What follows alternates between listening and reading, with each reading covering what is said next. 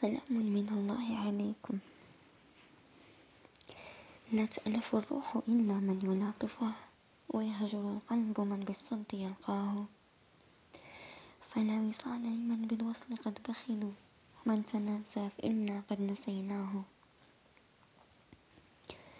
لقد التمست من هذه الأبيات معاني كثيرة، فأردت أن أشاركها معكم. أولها أن النفس تميل لمن يقدرها، فقد جبلنا كبشر على رغبة قوية في أن يعترف بنا الآخر ويقدرنا. إن الكلمة يا أحبابي قوة، وما اختلفت نعم أن لها تأثير على الأنفس، فمنها ما يفرح، ومنها ما يبكي، ومنها ما يهدم، ومنها ما يبني.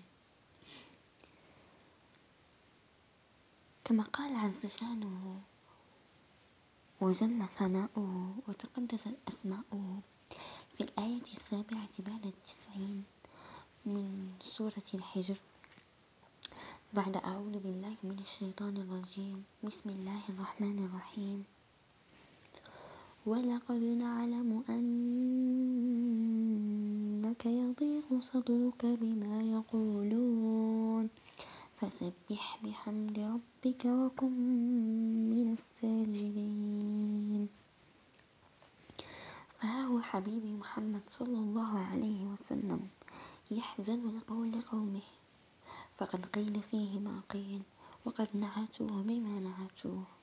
فجاء الخطاب الإلهي مساندا له، جابرا بخاطره، واعدا إياه بالكفاية في موطن آخر من ذات السورة، في قوله تعالى بعد أعوذ بالله من الشيطان الرجيم، بسم الله الرحمن الرحيم.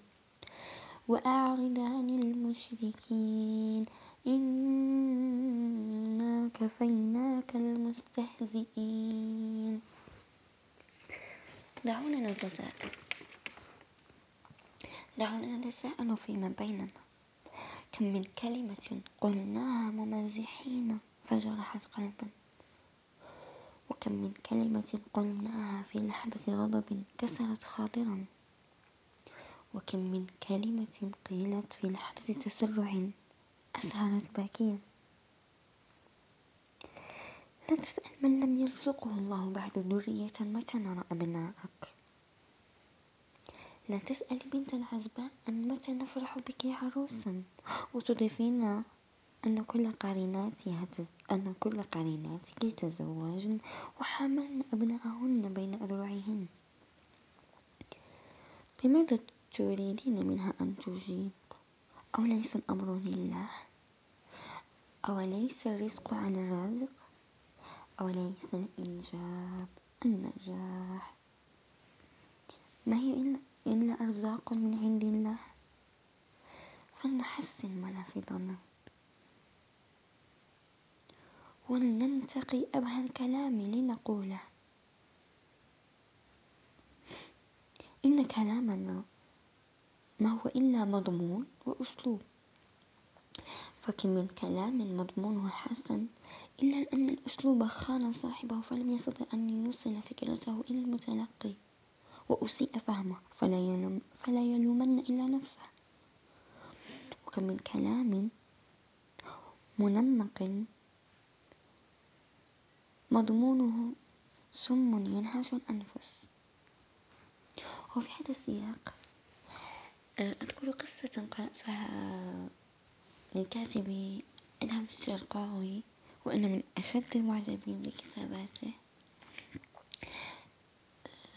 ذكرها في كتابه حديث الصباح عن ملك رأى في منامه فيما يرى الحالم أن جميع أسنانه تساقطت أمامه، فاستدعى مفسرا وقص عليه رؤياه،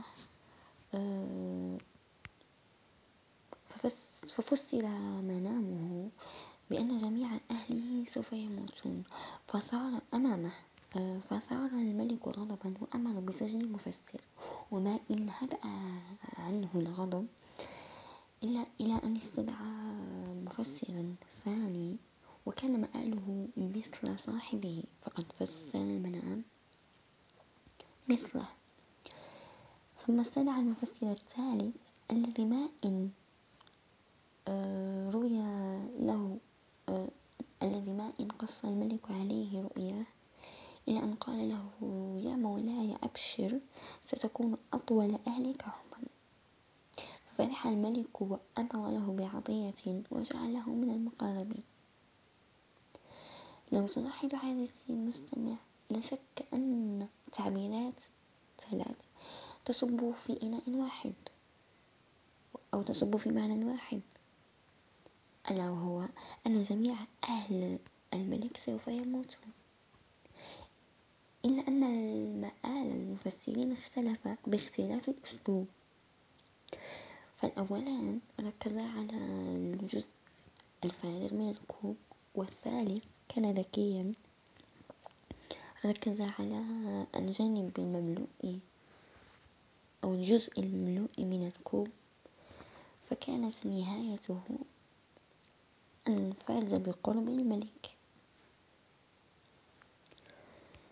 وبهذا يسعني أن أقول كي لا أطيل عليكم أن الملافظ سعد، وأن الكلمة قوة، وأننا في هذه الحياة مؤثرين ومتأثرين، فليكن أثرنا حسنا حتى لو كان الطرف الآخر لا يرقى لمستوانا. يجب علينا أن لا ننزل إلى مستوى، ويجب علينا كذلك أن لا نكون إمعة فنفقد أنفسنا ومبادئنا في تعاملاتنا مع الآخرين. ولنمتثل جميعا جاهدين لقوله بعد أعوذ بالله من الشيطان الرجيم، بسم الله الرحمن الرحيم، وقولوا للناس حسنا. لم يقل المؤمنين أو المسلمين، بل قال للناس أجمعين. فلنختر كلامنا كما نختار ملابسنا، وليكن حديثنا أنيقا، فإن الكلمة الطيبة هي صدقة. وفي الأخير، السلام عليكم ورحمة الله تعالى وبركاته، وأستودعكم الله الذي لا تضيع ودائعه.